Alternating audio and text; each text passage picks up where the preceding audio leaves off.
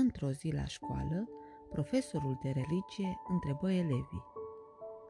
De unde credeți voi copii că provine pâinea pe care părinții voștri vă pun pe masă? Am văzut pe mama luând făina de grâu din sacul din cămară. De bună seamă că de acolo vine pâinea. Nu este adevărat, spuse altul. Făina din cămară vine de la moară, unde se macină grâul. Da, dar grâul nu crește în moară. Grâul crește pe câmp, pentru că are apa de la ploaie și căldura de la soare, spuse altul mai isteț. Și credeți că fără ajutorul lui Dumnezeu poate să fie ploaie și soare? Poate să crească grâul? zise al treilea. Deci, pâinea vine de la Dumnezeu. După ce îi ascultă pe fiecare, profesorul zise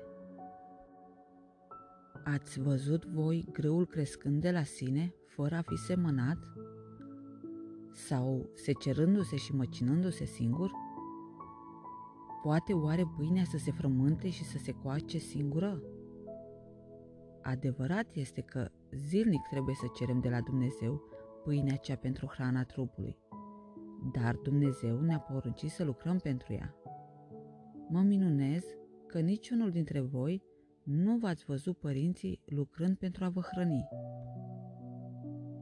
Mâinile tatălui vostru erau pe plugul ce ara pământul și tot el împrășteau sămânța, iar Dumnezeu a dat ploaia și căldura la vreme pentru ca sămânța să rodească.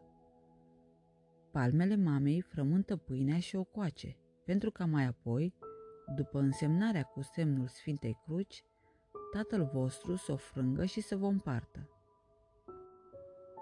Cum de nu vedeți voi pe părinții voștri ca pe niște semințe care se jerfesc ca să înmulțească în voi rodul? Grâul rodește la porunca lui Dumnezeu pentru a-l hrăni pe om. Părinții voștri se jerfesc pentru voi după aceeași poruncă sădită adânc de Dumnezeu în străfundul ființei omenești.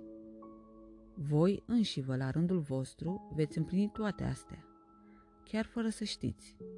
Să nu uitați niciodată aceste lucruri și să fiți ascultători față de Dumnezeu, făcând cele poruncite vouă.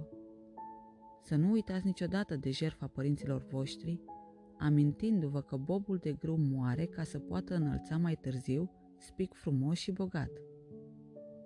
Părinții sunt bobul, noi suntem spicul cel nou, dar mai târziu vom fi și noi boabe, asemeni părinților.